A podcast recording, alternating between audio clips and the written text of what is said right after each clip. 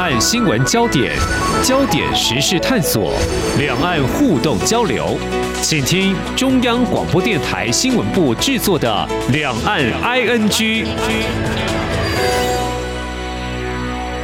听众朋友，你好，我是黄丽杰，欢迎收听两岸 ING。两岸自二零一六年之后的互动交流，相信大家关注的话，会感觉到在军事上，除了攻击扰台之外，不管是在民间、官方或在国际外交的场域，都不如之前热络哦。甚至既有的沟通磋商机制，几乎是陷入停摆。那么影响的关键因素呢？我们从官方的说法，应该就是中国大陆坚持台湾必须。需承认九二共识，但是呢，对于九二共识的这个意涵呢，双方认知出现的差异。不过呢，虽然这个互动交流变冷了，但不至于中断。只是呢，在这个国际形势变动情况之下，尤其美国的态度不影响，也应该说是相信至关重要了哦。所以在今天，如果说从两岸经贸面，我想这是一个好消息吧，因为一度被中国大陆所禁止的金酒，还有一些食品呢，在日前解禁了。那么，这可以视为是两岸关系增温吗？尤其主管两岸政策还有相关人士，最近台湾还有中国大陆都做出了一些调整。如果看这样的安排及可能的牵动影响，我们在今天特别邀请智利科技大学国际贸易系副教授张宏远来观察探讨，非常欢迎张副教授，你好。啊，主持人好，各位听众大家好。好，二零一六年之后呢，两岸呢没有政治共识基础。不过呢，我们如果在留意这个经贸面这个层次上呢，二零一八年之后呢，中国大陆就陆续推出呃多项的台资企业前往中国大陆投资优惠等等，但同时也有拿大型企业开刀，比如二零二一年底，我们的远东集团就遭到中国大陆追讨税负，并且罚款。而另一方面呢，就是二零二一到二零二二年，呃，中国大陆陆续禁止台湾的一些农渔产品进口哦。嗯，整体来看，这几年中国大陆对台工作，如果以台商投资跟进出口来观察，呃，您觉得中国大陆就是所谓的对台工作是运用哪些策略呢？嗯，在最近的两岸关系之间，实际上是处在一个所谓的低档期。那么双边欠缺了呃正式沟通的管道或协调的管道，而私底下也因为呃地缘政治的关系以及中美角力的因素，所以在底层或者是私下的联系相对也比较少。嗯，在这种缺乏正式与这种所谓的民间的交流情况之下，呃，目前还能够维持两岸互动的，大概也就像经济层面了。嗯。可是也的确如您所言，从二零二零年以后，越来越多的经贸事件显示出，呃，中国大陆尝试着调整对台经贸政策的主轴，也就是从过去我们所知道的这种施惠于台湾，或者是这个让利于台湾，逐渐修正成为以大陆市场为主，或者是采取准国民待遇的方法。来将两岸经贸常态化，嗯，所以这常态化倒不是说经常性的往来，嗯，反而是让台湾厂商过去的特殊性或者是便利性的红利啊，把它加以消除。因此，台商在中国大陆不仅是在经贸往来啊、通关事务上的这些行政作为。开始越来越感受到严谨的这种所谓的行政程序，甚至是在大陆经营环境上，它过去对台商的优惠或特殊也逐渐在减少。所以我们可以简单的说，过去大陆对台的让利红利，因为最近这三五年来两岸经贸关系的低档以及区域政经的对抗，啊，逐渐把这个红利的色彩给取消掉了。这个中国大陆呢，不再对台湾让利了，而且是希望呢，台湾和中国大陆的一些经贸的往来是以中国大陆的市场为准哦。接下来我们就要来看一这个金酒哈，原本被禁嘛，哈一些食品，但是呢后来又解禁了。我想当然，对于我们进出口业者来说，这是一个好消息。如果要符合中国大陆的要求，政府也是希望看能不能够再做一些补救措施，尽量输往中国大陆。重点是，接下来我们要来看的，就是中国官方呢，好像是主动跟我们台湾的地方商谈，所以这个金九就解禁了哦。既有的这个磋商机制被闲置不用，那用这种方式来处理。副教授，您会怎么样来看？这也是一个常态吗？这是所谓现在的常态，就是在二零一六年之后，中国大陆所使用的所谓这样的常态的经贸的啊这样一个互动跟磋商吗？主任刚刚问到，其实是一个很关键的问题。呃，在二零二二年的年底，我们看到中国大陆海关主管单位以登记行政程序的问题上，然后限制了多家台湾食品公司的出口。那么其中也包括了金门酒厂，那么特别是广受大陆朋友喜欢的金门高粱也因此不能出口。那从刚刚我们在第一个问题里头的讨论，我认为这是一个中共对台经贸管制常态化的作为。嗯，因为就目前所得到的讯息，啊，中国大陆对于所有境外输入的食品啊，都给予高度的管辖。那主要的原因是在。呃，二零一四、二零一六年呢，中国大陆发生了非常严重的食品安全危机、食安危机之后呢，呃，中国人大开始要求各个食品行业的自我管辖以及行政管理。嗯，在这个行政管理的力度要求之下，对于食品进行比较清楚的登记或标示，我认为这样的做法是合宜的。嗯，那么主要是当时的问题在于对台的这个呃食品限制。实际上给予我们的呃反应时间，乃至于正式的协调，它这个过程上啊，让我们感觉到措手不及。对，那么在这样的情形之下，我们了解到，那台湾可能就是需要相关主管单位，不管是农委会或者是食药局，辅导厂商来完成相关的登记。嗯，但是这里就回到刚刚所讲的，现有双边管道，特别是官方管道欠缺沟通。那彼此没有办法针对企业所面临到的问题提供比较好的答案。更重要的是，今天我们看到这个事件呢，它反而去出现了另外一个值得我们思考的现象。如果我们的食品公司乃至于金门酒厂在相关的食品登记上，或是对行政程序的不完备上，还没有做到符合中国大陆的标准，但此时有六十三家的企业乃至于金门酒厂。又得以去恢复对大陆的出口，这实际上是意味着中国大陆对台经贸管理作为又从前一个时间的常态化或正常化，现在转换成为和平红利或者是强化或促成融合的这个阶段。嗯，我们看到对于金门酒厂的开放，那它的理由是来自于充分的沟通，特别是。呃，在野党以及金门地区的政治人物啊，前往中国大陆进行协调。那透过这种政治人物协调，那么就能够把被限制的产品再恢复到得以出口的状态。这个过程的逆转。也显示出两岸关系似乎出现了微妙的改变。是，刚刚您谈到的政治人物，包括国民党前主席洪秀柱，还有金门县长陈福海，他们是在春节期间拜会国台办之后，北京就单方面准许台湾有六十三家食品业者输入了哦。呃，其实这个讯息在第一时间，那么我们的政府也掌握到了，媒体也当然关注啊。当时我们的陆委会主委邱泰三被问到这个问题，他是说中国贸易规范不符合世界的惯例。呃，他提到可以看出谁在做政治操作，解铃还须系铃人。其实我们真的。希望两岸的不管经贸还有民间各项交流都可以平等的顺畅的，而不是有些政治因素的哦。那看起来中国大陆从过去几年的给台湾的会台所谓的红利，现在他拿掉了，而现在又改变了所谓的要促进所谓的这个促融嘛，那有一个和平的红利哦。那如果他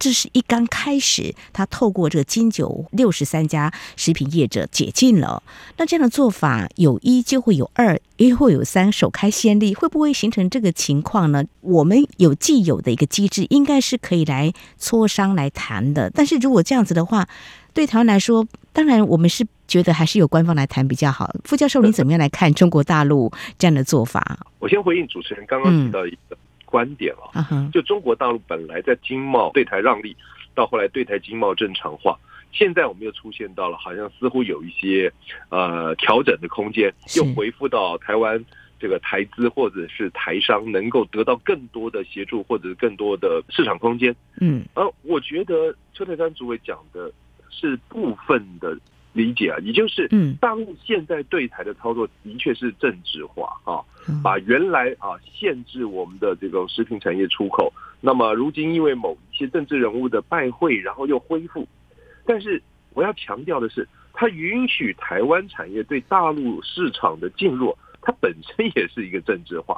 啊政治事件的思维。也就是对台湾经贸作为不存在的政治归政治或经济归经济这种市场做思维，嗯，大陆对台的经贸政策的操作乃至于管理，它本身就是政治手段，啊，这是第一个，我想啊就回应你。也因此，他把台湾对台产品的这种所谓的行政程序政治化，它是一个政治作为。如今透过台湾政治人物去协调，然后又得以开放，这也。是一个政治作为，那么在这个政治作为的影响和气氛之下，那么大陆对台为什么会突然从原来的所谓的政治化、常态化，现在又恢复了这种所谓的特殊性呢？嗯，我的理解是觉得应该是跟两岸未来在这二零二三年所可能出现的政治情境或者政治议程是有关的。哦，那么在二零二三年，我们都知道台湾即将进行总统大选的前哨战，是。那么也因此有许多的选举语言和选举作为会主导二零二三年台湾的政治发展。嗯哼。那么同样的，美国也在进行二零二四年总统大选的一连串的这种所谓的前期布局。嗯哼。那么当民主国家的政治分配啊是以选举作为依据，在这样的一个情形之下，那么如何让大陆对台政策能够出现结构性的反转，从而恢复到对大陆或是对中国有利的状态。我觉得正是目前北京中南海当局在思考的状况。嗯哼，毕竟目前这种剑拔弩张或者是军事威胁的这种气氛之下，两岸关系只有渐行渐远啊，不可能逐渐呃回到啊习近平。他所想象的所谓的两岸融合的状态，那也因此，如果二零二三年以台湾目前的政治氛围，抗中保台这个议题必然会推出。嗯，如果在抗中保台的情况之下，两岸关系想要恢复和解，似乎是非常困难的一个政治工作。也因此，在现在这个情况之下，我觉得大陆正在出手调整布局，希望能够让。在今年台湾政治选情当中，抗中保台那个抗中的激烈气氛，能够透过现在开始的一连串交流，或者是两岸对台政治红利或经济红利的转让而得到消解。我觉得这是整个在两岸关系从战略层次上思考的一个观点。也提供给大家作为一个参考。好，非常谢谢张副教授提出您的观点。这个两岸关系是不是会渐行渐远？这个关系趋冷，还有台湾还有美国都有这个选举嘛？哦，但是中国大陆在处理。对台关系跟工作的时候，不政治的考量。那么稍后呢，节目后半阶段我们就来探讨那两岸的相关的一些人事安排都做了一些调整。如果说呃，刚才傅教授您所观察的这样一个大格局是不变的话，未来中国大陆对台的工作可能有哪些我们必须特别留意跟观察的？那当然，台湾的这个陆委会跟海基会人士最近因为新内阁的微幅调整，也做了一些新的人事安排。我们是希望有机会来互动，但是有没有这个可能呢？稍后我们再继续请张副教授解析。今天的新闻就是明天的历史，探索两岸间的焦点时事，尽在《两岸 ING》节目。这里是中央广播电台听众朋友继续收听的节目《两岸 ING》。我们在今天节目当中关注两岸关系的互动交流，邀请到的是智利科技大学国贸系副教授张宏运。那我们现在要来谈对台工作比较具关键性的，就是国台办主任的安排，就是呃宋涛。他其实被任命为国台办的主任，一刚开始在国内也引发了一番的讨论哦。我们就从这个金九啊，原本遭禁又被解禁这件事情来看，如果再深究他的一个背景的历练跟呃所谓过去的行事风格，觉得他对台工作未来可能有哪些我们可以来观察，会出现的一些不一样的做法呢？是，那我想主持人刚刚已经提到了，呃，下一届国台办。主任宋涛，因为他应该要今年三月份才是正式任命嘛。那现在我们就看到宋涛的新闻和动作不断，很显然他的政治工作已经开始了，也显示出北京当局对台湾问题的急迫性，也就是不能等啊。那这个急迫性或不能等，主要是要创造我们刚刚在上一个节目阶段所讨论到的，也是两岸气氛的扭转。嗯，的确，我们都知道，在过去这。啊，一年多的时间，两岸的关系是非常紧张。那么，特别是在美国众议院议长佩洛西访台之后，两岸的对抗已经到了啊一九五零年代以降的最高峰啊。我想，这个趋势的发展，呃，军事危机或军事压力的施压，都会造成擦枪走火的可能性。然而，如何扭转这样的一个危机情势，让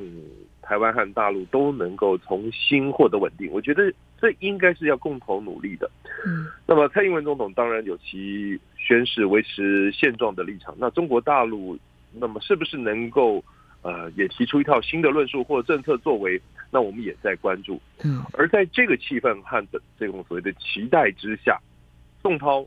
的出现应该是一个。呃，值得分析的元素。首先，我们都知道宋涛的年纪实际上已经是六十七岁了。嗯，那么对于过去中国官员的这种所谓征拔的任命原则，他似乎有一点年长。嗯，而且他上一个工作其实已经是在二线的政协负责相对比较非高政治性的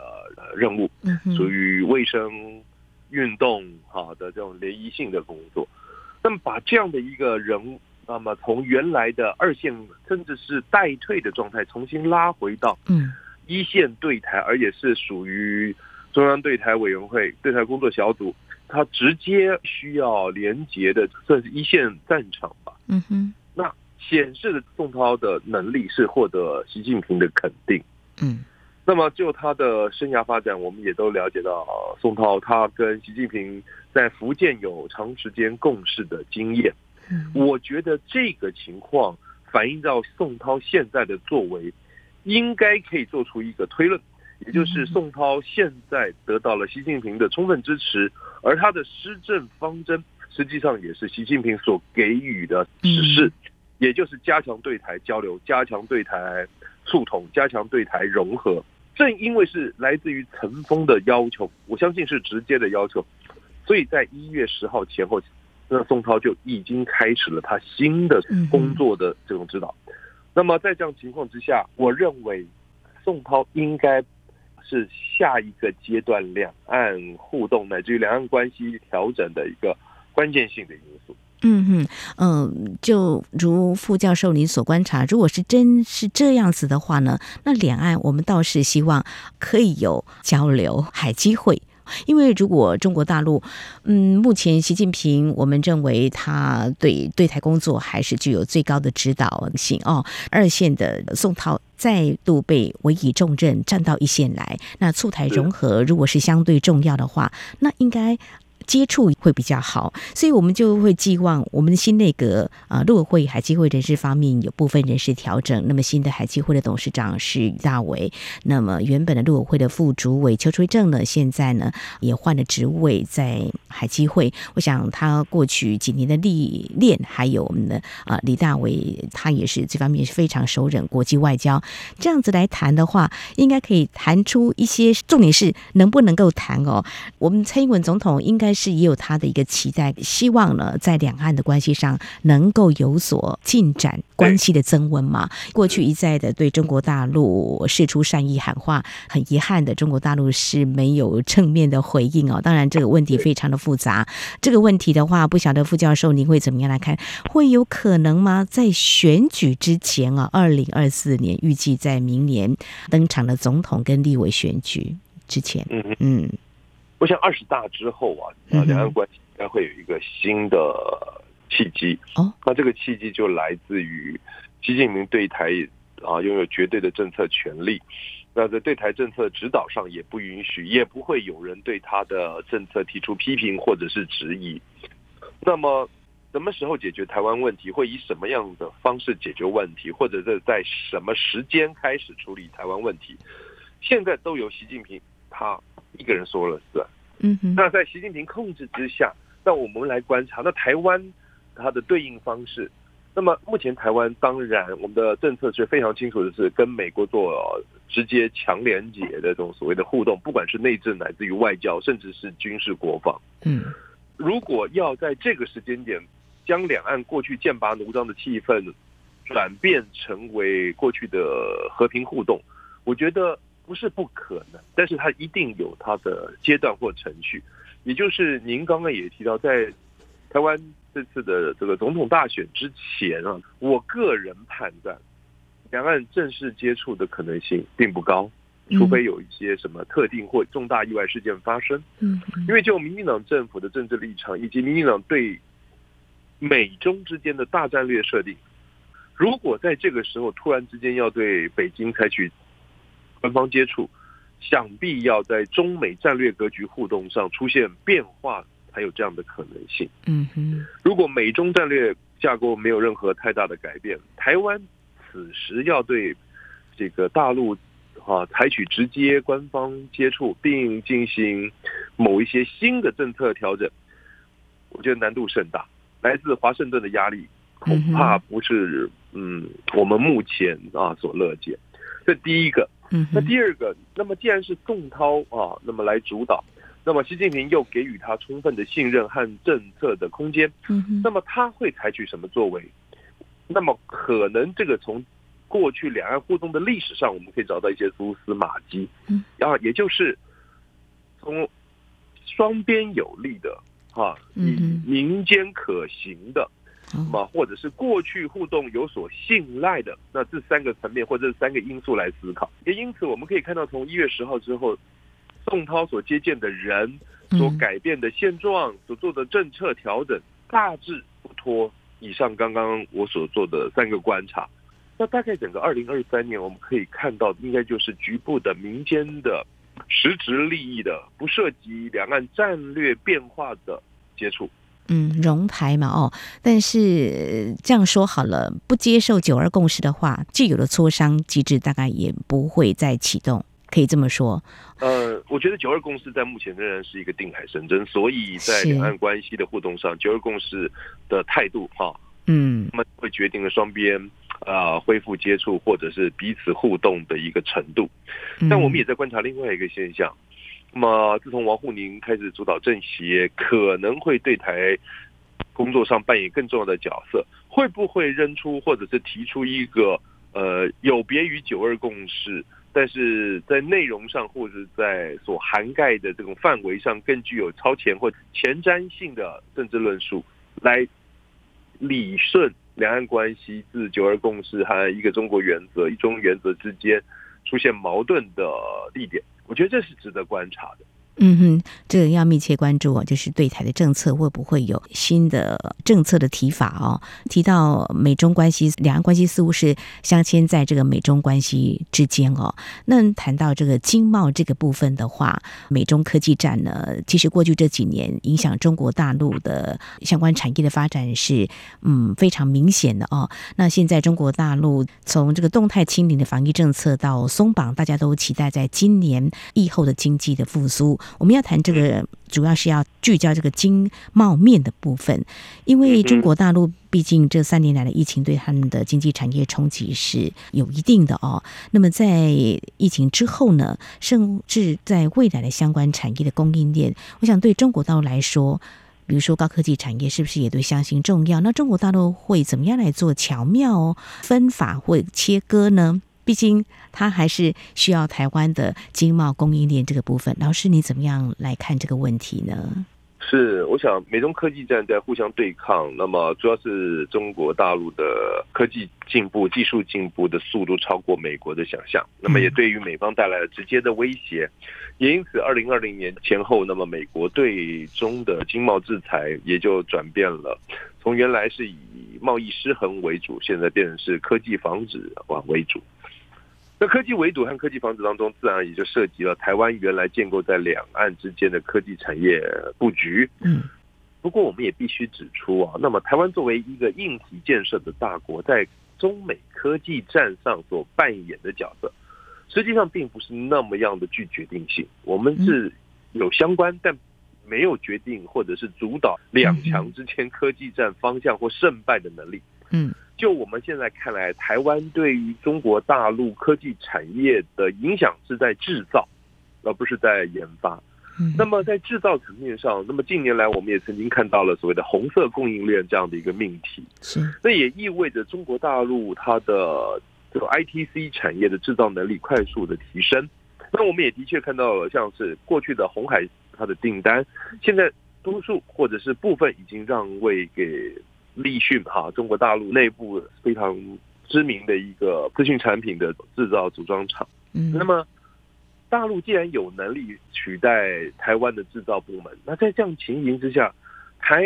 湾产业或台湾供应链跟中国大陆的分工就必然会改变。过去作为组装或者是低阶生产的这些台商，他可能会把市场或者是生产线啊让利，或者是。呃，转售给中国大陆的所谓的竞争对手，转换自己的生产重点，也就是朝向所谓的关键零组件来发展。那在这个关键零组件的发展上，中国大陆的低阶组装或者是低阶制造，它会依赖台商这个部分，而台商仍然在这个部分里头是可以说。呃，在中国大陆仍有高度的比较优势，但是在我们目前最关心的是，也就是属于技术先进性的制造部门，如台积电。嗯，那这样的半导体代工或者是半导体制造的部门，它受到的牵连，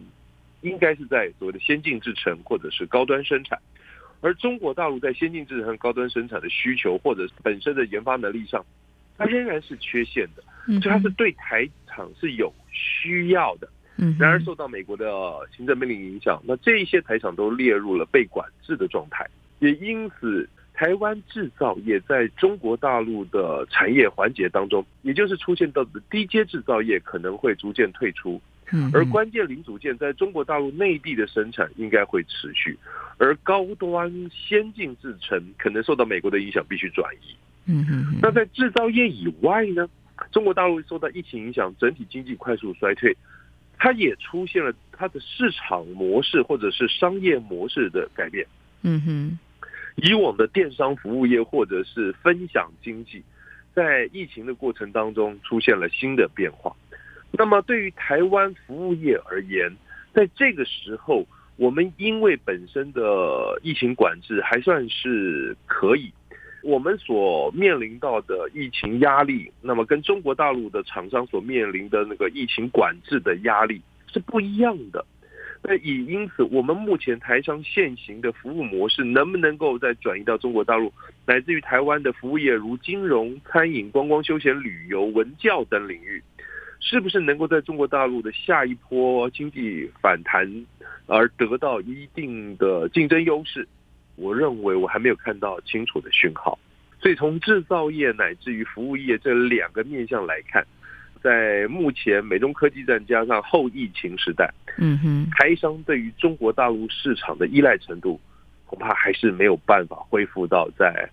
二零一八之前的那个状况。好，我想我们也会持续在节目当中来进一步的关注台湾的优势到底在哪里。当然，重点今天我们从中国大陆对台的工作，从经贸面来切入，来看看中国大陆对台工作在衡量整个国际情势的一个情况，还有两岸关系这几年来的变化会有什么样调整呢？我们在今天非常谢谢智理科技大学国贸系副教授张宏远非常专业的观察解析，非常谢谢张副教授，谢谢您。谢谢主持人，也谢谢各位听众。好，以上就是今天两岸局节目，非常感谢听众朋友您的收听，黄丽杰祝福您，我们下次同一时间空中再会。